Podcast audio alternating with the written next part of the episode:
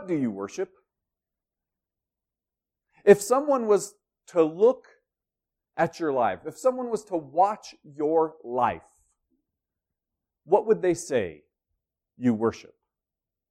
And I don't just mean praise. Praise is something we give a lot of things, and that's okay. Praise is to express our delight in something, right? And so when we have a great meal, when, when someone del- brings really good tacos, what do we do? We praise the tacos and the chef, right? We're like, wow, this is the best food I've ever had. Or maybe it is one thing that we do as a tradition every New Year's Day. We have a brunch and I love to make what's called a bacon explosion. Yeah, I see some faces lighting up right now. The bacon explosion, it's a bacon weave with three pounds of sausage, and then you roll that up, and in the middle is bacon crumbles with some cheese, and then I smother that in green chili. Oh man, it is fantastic. I sing some praises. I just did sing some praises of the bacon explosion, right? So, so praising something is just something we express delight in. I express delight or I praise my kids when they obey. I'm delighting in their, in their obedience. We delight in our friends when we see them obeying God and they, they hear their assignment from God and they follow their assignment in their life. We, we love to delight in that, right? We, I delight in my spouse when she is a very talented writer and she writes something that makes me sit and think and reflect on God. So we praise one another quite a bit. And I don't just mean, when I use the term worship, I don't just mean praise. But what do you worship? Worship is more than expressing delight. Expressing delight in God, I think, is kind of easy. We come here on Sunday morning and we sing praise songs and we express our delight, and usually there's some kind of emotional reaction, which is good, and, and I think it can help us worship God. But it's not worship. The term worship actually means to lay prostrate down. It's an act of submission. It's not just to lay down and, and, prostrate yourself in front of God. It's an attitude of saying, God, I'm going to submit to you. I want you to call the shots in my life. I'm no longer the one that calls the shots but you call the shots. And what's amazing about worship is what you worship, you will begin to conform to. Essentially, what you decide you will submit your life to, you will begin to be shaped and conformed to. So what do you worship? We've turned back to our series Hopeful and we've been studying through Revelation. We've gotten into the second vision of Revelation. The first chapter in the second vision is chapter 4. And all of chapter 4 is describing the throne room of heaven where God the Father dwells. And it's all about worship. It's descriptions of how they worship God, how they submit their lives to God. And within that worship is praise, but it's also submission. And that's what chapter 5 is about as well. Think about that now. We're into the second vision found in Revelation, and the first two chapters are all about worship. So that's what we're going to study as we dig in today. Turn with me, if you will, to Revelation chapter 5. If you're new uh, to Christianity, cha- Revelation is all the way in the back. So you can open your Bible and just turn to the back and you'll find Revelation. It's broken into different chapters and verses. Verses are the smaller numbers. Chapters are the bigger numbers. Those are not inspired. Those were created by man uh, to help us identify where we're studying and help us identify what we're talking about. So we're to Revelation 5. Then I saw in the right hand of him who was seated on the throne a scroll written within and on the back sealed with seven seals. And I saw a mighty angel proclaiming with a loud voice, Who is worthy to open the scroll and break its seals? And no one in heaven or on earth or under the earth was able to open the scroll or to look into it. And I began to weep loudly because, the, because no one was found worthy to open the scroll or to look into it. And one of the elders said to me, Weep no more. Behold, the lion of the tribe of Judah, the root of David, has conquered so that he can open the scroll and its seven seals. And between the throne and the four living creatures and among the elders, I saw a lamb standing as though it had been slain, and the, with seven horns and with seven eyes, which are the seven spirits of God sent out into all the earth. And he went and took the scroll from the right hand of him who was seated on the throne. And when he had taken the scroll, the four living creatures and the twenty-four elders fell down before the Lamb, each holding a harp and golden bowls full of incense, which are the prayers of the saints. And they sang a new song, saying, Worthy are you to take the scroll and to open its seals, for you were slain, and by your blood you ransomed people for God, from every tribe and language and people and nation, and you have made them a kingdom and priests to our God, and they shall reign on earth. Then I looked, and I heard around the throne, and the living creatures, and the elders, and the voices of many angels, numbering myriads and myriads, and thousands of thousands, saying with a loud voice, Worthy is the Lamb who was slain, to receive power and wealth, and wisdom and might, and honor and glory and blessing. And I heard every creature in heaven and on earth and under the earth and in the sea and all that is in them saying, To him who sits on the throne and to the Lamb be blessing and honor and glory and might forever and ever. And the four living creatures said, Amen. And the elders fell down and worshiped. So we've got, this starts off with then, meaning that it is coming after his first description of the throne room. So we looked last week and there was the description of the throne room of heaven and there was the throne with God the Father sitting on the throne, though he couldn't describe him exactly. So we get this kind of like he looked like or had the appearance of jasper and carnelian and he, there, surrounding him was uh, basically a rainbow or a halo of emerald and then beyond that there was four living creatures, and we, we read about some wild looking creatures. And then beyond that was 24 elders who fell down and worshiped God.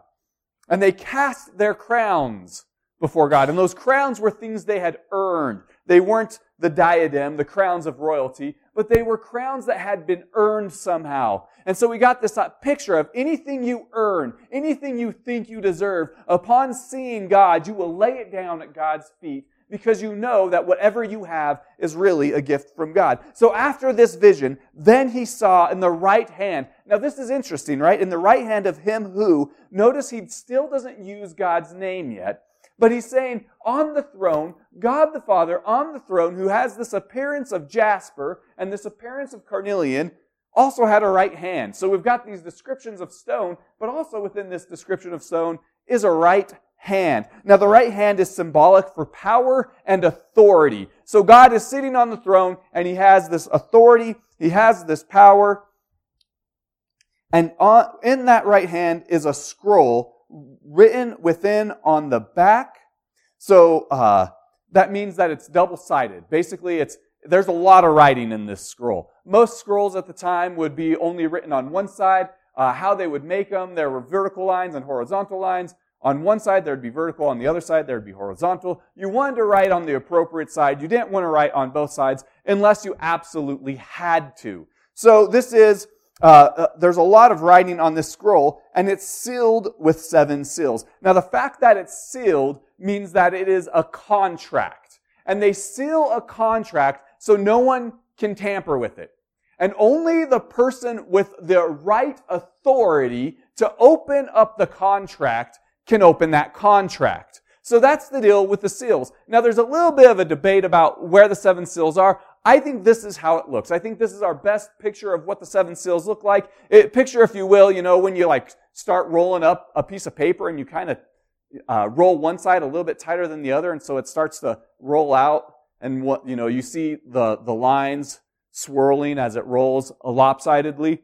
Well, that would give you the ability to seal at certain points. And so if this was a contract that was sealed up so that no one could tamper it, tamper with it, I should say, then you would seal it at different points that you wanted it to be unsealed at different points in time. So you can see here, we've got it uh, in this picture, you've got it uh, sealed at different points so that whoever has the authority to open that contract can open it only to a certain way.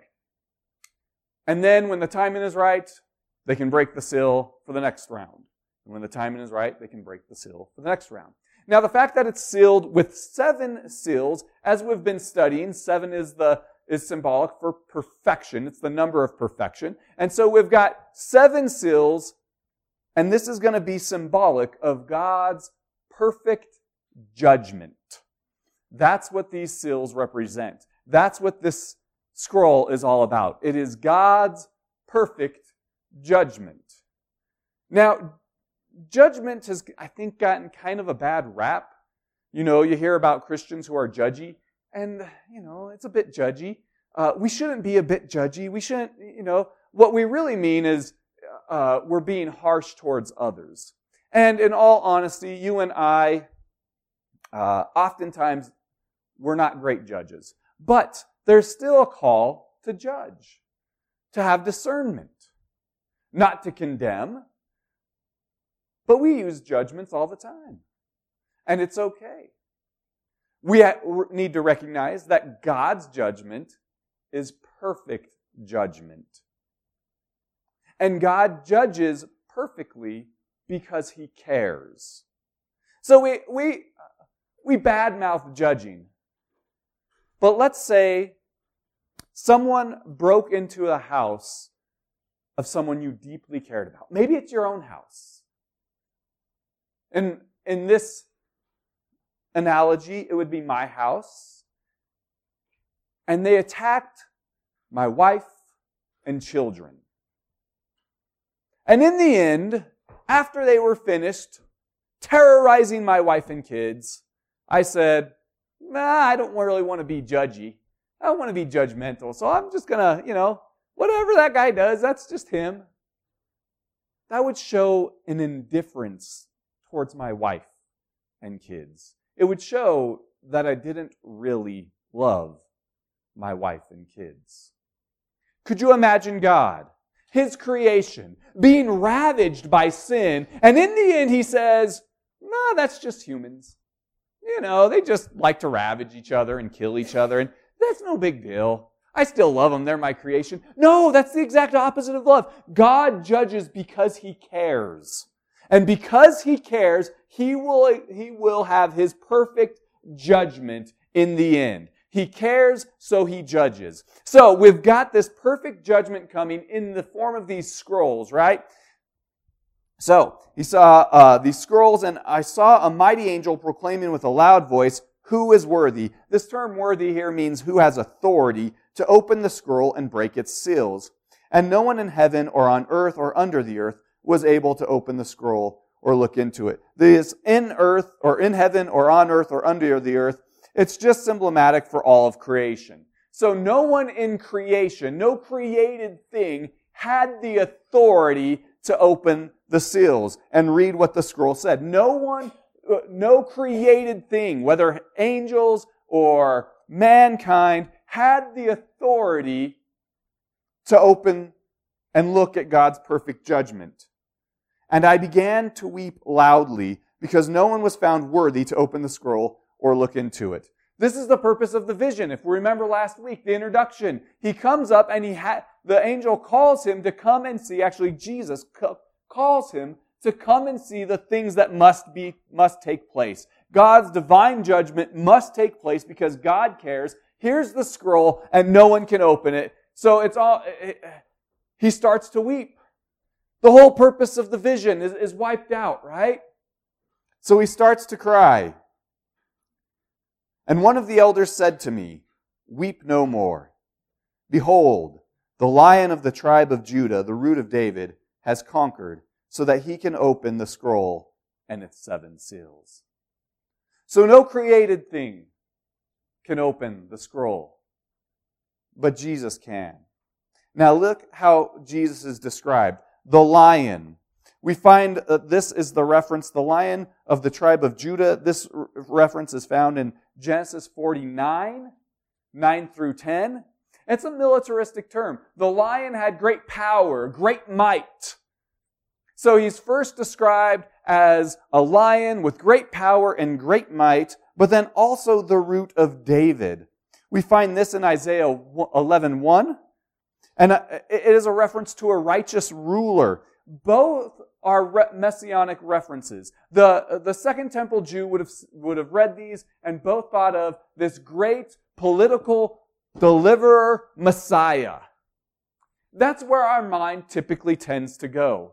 Political delivery. Because our physical,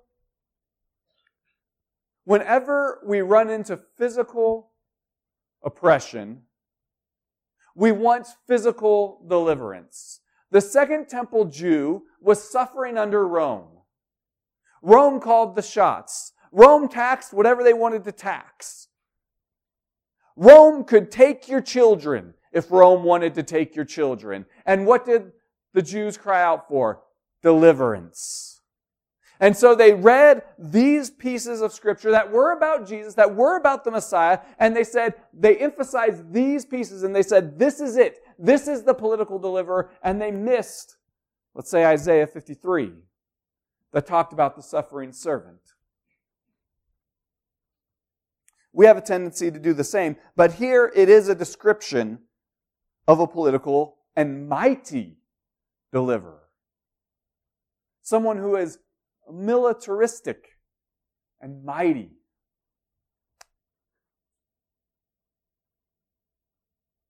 And he has conquered. So they give him this description, this political and military description, and says he has conquered. Now, I think that's important for us to take note that he has is in past tense. It's not that he's going to conquer. This is kind of the paradox of Christianity. And the paradox is Christ has already won. Christ is already victorious. And we can live out that victory here on earth. But it doesn't look like how we think of victory. When we think of victory, what do we think of? We think of physically better physically superior, and we can bring that might down onto others. Jesus conquered not through military might, but through the cross. Jesus didn't conquer through killing others so that others would submit to him.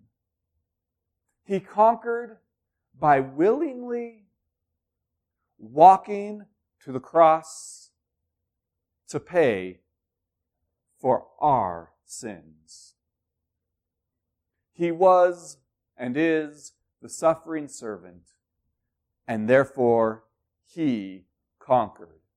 It wasn't through him being the lion.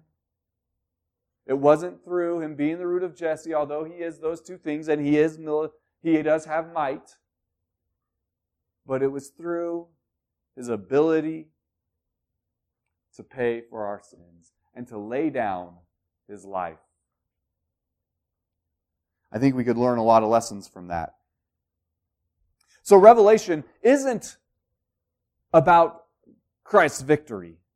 It isn't looking forward to Christ's victory. It's actually looking forward to the culmination of Christ's victory. Christ is already victorious. Christ has already won. He's already defeated death. This is about the culmination. It's kind of like uh, I remember in 1998, I was 18 years old, and the Broncos won their first Super Bowl. Yeah. Some people would say boo, and, and that's okay. Uh, but the Broncos won their first Super Bowl. About a month later, the city of Denver threw them a parade. I ditched school and went to that parade.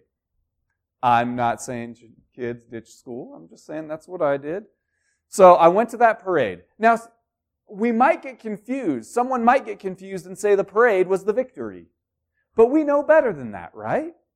The parade was the culmination of the victory. The parade was the celebration of the victory. In Revelation, it's not, that's not the victory. The victory was on the cross. Revelation is the culmination of the victory. You and I can live victoriously in Christ because He's already been victorious. And we can live that victory out. So he's conquered so that he can open the scroll and its seven seals. This judgment is part of the victory that's already been won in Christ on the cross. And between the throne and the four living creatures and among the elders, I saw a lamb standing. So first we need to recognize where Jesus is seen. This term between and among are both the same in the Greek, and it's meso, which means in the midst of which means we don't actually have a great understanding of where Jesus was standing, other than he was in the midst of the throne and in the midst of the four living creatures. Essentially, he's right there among them all. It's not that he's off to the side. It's not that he's somewhere else. It's he's right there in the midst of it all. And then listen to how he's described. I saw a lamb standing as though it had been slain. This is a description of the Passover lamb. The Passover lamb was the lamb that they killed every year in remembrance of the original Passover lamb, which was killed during the Exodus. If you remember the story of Exodus, there were the plagues. The, the Israelites were slaves in Egypt. And God brought upon plagues, and Pharaoh would always say, okay, I'll let him go, psych. Okay, I'll let him go. Just kidding. And so God finally brings in the last plague, which is the death of the firstborn son. And the only way to avoid your firstborn son dying was to kill a lamb and paint your door posts with his blood. That's the Passover lamb. And it's called Passover because anytime the angel of death saw the blood on the doorstep, it would pass over that house. The lamb took the place of the firstborn son. And so we see this, this tradition carry on, and that's why Jesus becomes the Passover lamb, because he takes our place. Every single one of us have sinned, we've missed the mark, we've rebelled, we've shaken our fist at God and said, forget you, God, I want to rule my own life. I don't want to submit to you. I don't want to worship you. I want to worship me. And as a result, we have all earned death, eternal separation from God. But God, being so rich in his love for us, paid that price. He comes and he pays the price, and that's why he's the Passover lamb. So that death can pass us over. Eternal separation from God can, set, can pass us over. And all we need is to put our faith and trust in Christ. And then that Passover lamb gets applied to us.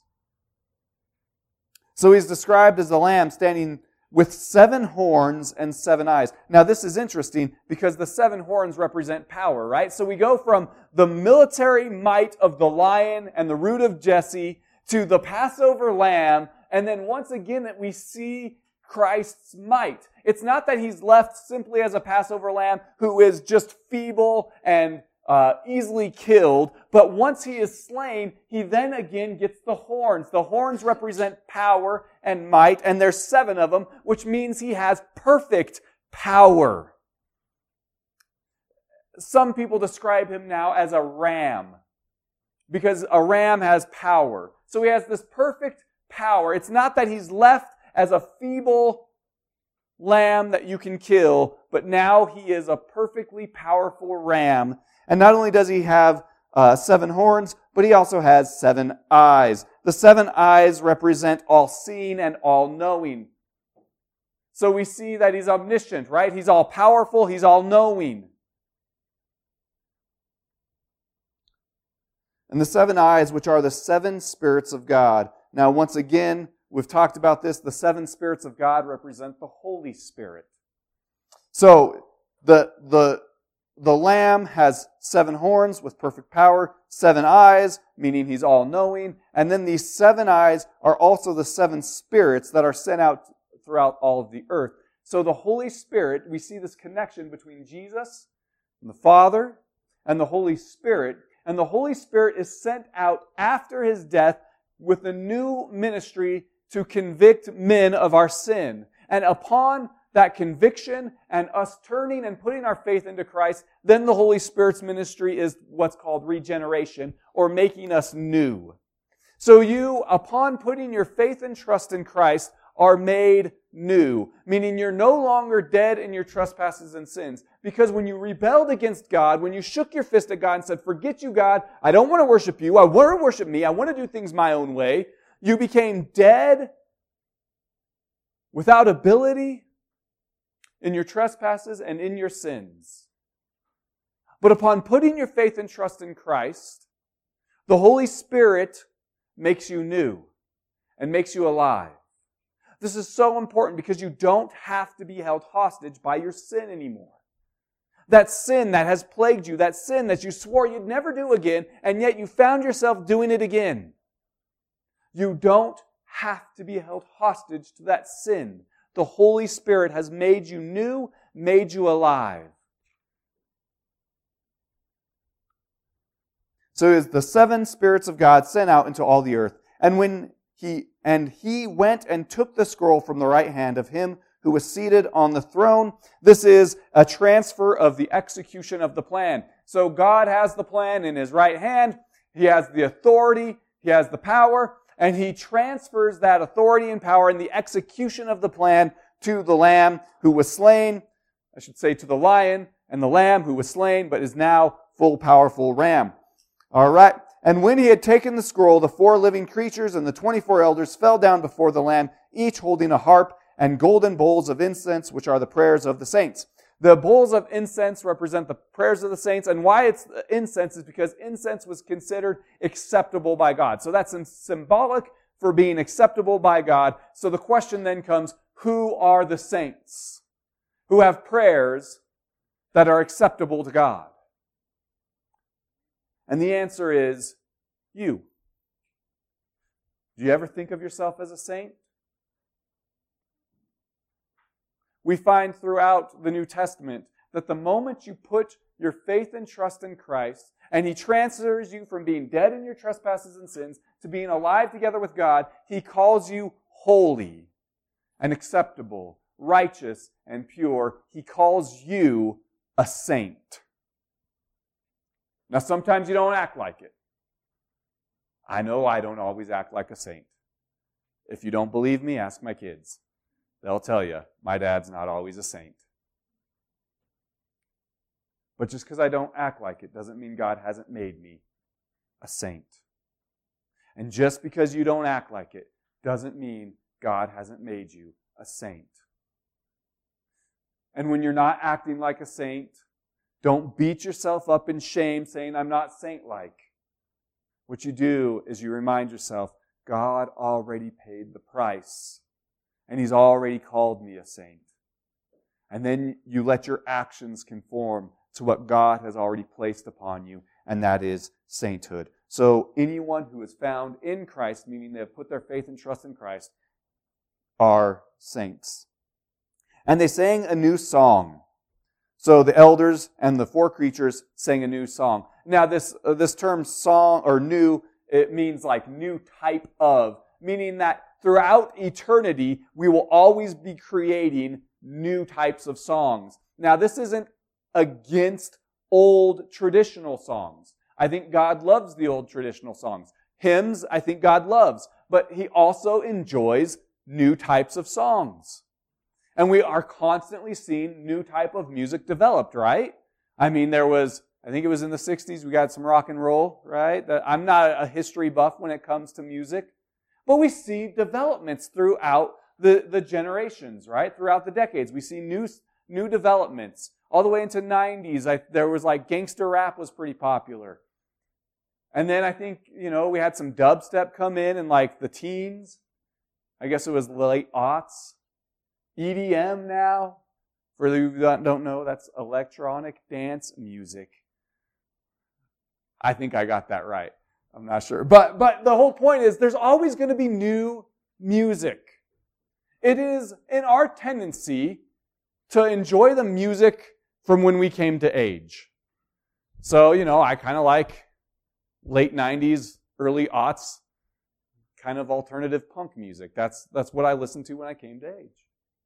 And so sometimes when we get into a certain groove and we like a certain type of music, we look at the new music and we just dislike it. And we think for some reason we're more holy because we like 90s rock. And it's just not true. You're not more holy if you like hymns. I like hymns. Hymns don't make you holy. 60s rock, gangster rap definitely doesn't make you more holy. But you're not more or less holy based on that music. And God will always enjoy the new types of worship that humans create to worship Him, new types of praise that humans create to praise Him. Let us not badmouth new types of music that is meant to praise God. So they sing to him a new song. Worthy are you to take the scroll and to open its seals. Now, we're just getting the lyrics. We don't have like the music written down. But do you wonder what type of music this is now? Like it's a new type of song? I wonder, you know, are they like rocking the harp? We always think of the harp, right? Is there some instrument we don't know yet? Is it EDM that they're singing to here? I don't know. Worthy are you to take the scroll and to open its seals. For, and now we see the reason why he's worthy, why he has this authority. For you were slain, and by your blood, so he took the sacrifice, he paid the penalty for our sin, and by your blood, you ransomed people for God. This term ransomed means freed from bondage. So we were in bondage to sin. We were slaves to sin, but it is by his blood and putting our faith and trust in Christ that we are freed from the bondage of sin from every tribe and language and people and nation. Basically, its salvation is offered to all. There's no people group or ethnicity that God is prejudiced against. He has offered the salvation to everyone, to all people. And not only has He freed us from the bondage of sin, but He takes it a step further. You have made them a kingdom and priests to our God. Priest means that you can interact with God. You no longer need an intermediary. You no longer need someone else to connect you with God, but you can connect with God on a personal level. It's so important to understand that you can have a personal relationship with your Creator. And not only has He made us a kingdom and priests, but also they shall reign on earth, on the earth. So we have victory. We have victory through Christ that we no longer have to be slaves to sin. Then I looked and I heard around the throne and the living creatures and the elders and the voice of many angels, numbering myriads and myriads and thousands of thousands. Myriad was basically, that was the highest number that the Romans knew of at the time. It was basically 10,000, or I think it was around 10,000. So that was the highest number. So the fact that it's repeated means that it's like an uncountable number that he sees. It's too high to be counted of angels. Think about that for a second. There is a number of angels, too many for us to count, that are going to sing with a loud voice, Worthy is the Lamb who was slain. Now recognize in chapter 4, it was all about God, worshiping God the Father, right? It was all about praising God the Father. We're transferring that now to God the Son. So Jesus is now the one who is being praised. Worthy is the Lamb who was slain, and we're going to see a praise or acclamation of the reason why, or, or a recognition of, uh, of his attributes. To receive power. Power is possession or influence or control of a certain thing or certain people. So he has control, influence, or possession of. And wealth. Wealth is an abundance of resources. God has an abundance of resources. Jesus has an abundance of resources. And wisdom, which is the application of knowledge. Not only does Jesus know what all of the symbolism in Revelation means, but he knows how to perfectly apply it, unlike most of us. And might. Might is the ability to accomplish your will. Now, a lot of us think we have might, but we don't. My two year old thinks she has might, and she has learned the word no. She is expressing her will. Hey, Harper, why don't you put that in the trash? No. Oh, really? All right, now we've got a battle of wills here, and I'll tell you, the two year old is not going to win. But often when it comes to God, we are like that two year old. We try, we think we have the might to accomplish our will, and God is saying, No, I'm God. I will accomplish my will. So we've got might and honor, that's high status. Glory is praise, and blessing is favor.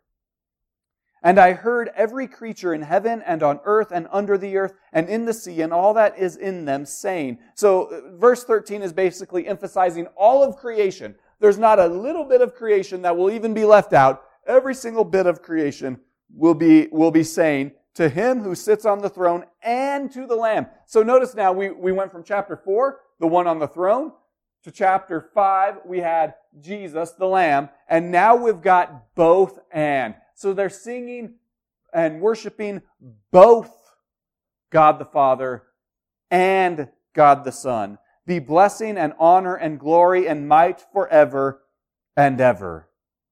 And the four living creatures said, Amen. Amen is sim- simply means I agree. You could start saying that after your prayers if you'd like, but uh, it's it's affirmation, right? And so the four living creatures said, "I agree. I agree that uh, that the one who sits on the throne and the Lamb is is blessed and honored and and is worthy of praise and has all might and ability to accomplish their will. I agree. I affirm." And the elders, upon that affirmation, fell down and worshiped. Now get, they were praising, right? They were praising God. They were expressing their delight in God. They were, they were expressing their delight in God by describing what he was doing right. Or not, I shouldn't say what he was doing right, but they were describing all of his rightness. They were describing him. That's how they were expressing their delight in him. The four living creatures give the affirmation of that expression of delight, and the elders fell down and worshiped. So they praised him. That praise, expressing the delight in God, helps them to fall down and worship. Fall down, laying down, prostrate in an act of submission, saying, God, you are the one who has control of my life.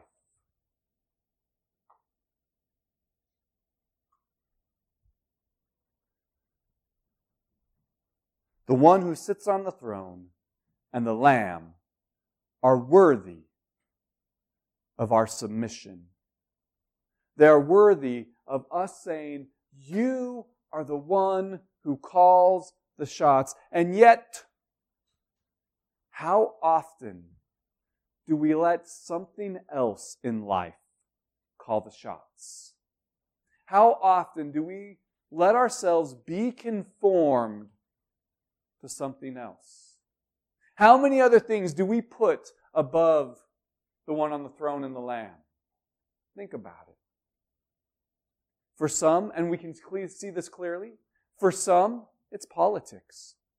And there are certain political parties that are going to shape them. And they say, you know, I, I, I, praise God and I express delight in God. But really, when it comes down to it, there is a political party that shapes me. And I prefer that political party to God shaping me.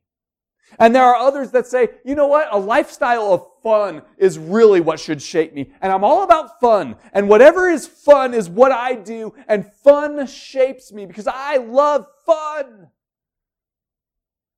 And there's all sorts of other things money, retirement. There can even be a religiosity where we say, I am going to let the church be the one to shape me. Now, don't get me wrong. I love the church. The church is, is a, a creation by God to help us grow in God's grace. And yet, if we are putting the church above God and God's word, then we've messed up. Our priorities are wrong.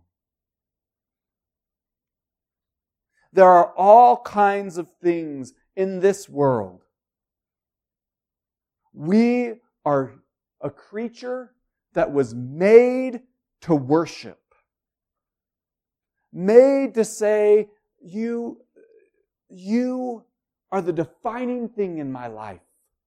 And because you are the defining thing in my life, I will be shaped and I will be formed by you. And the, you, if it's not God, it will be something else.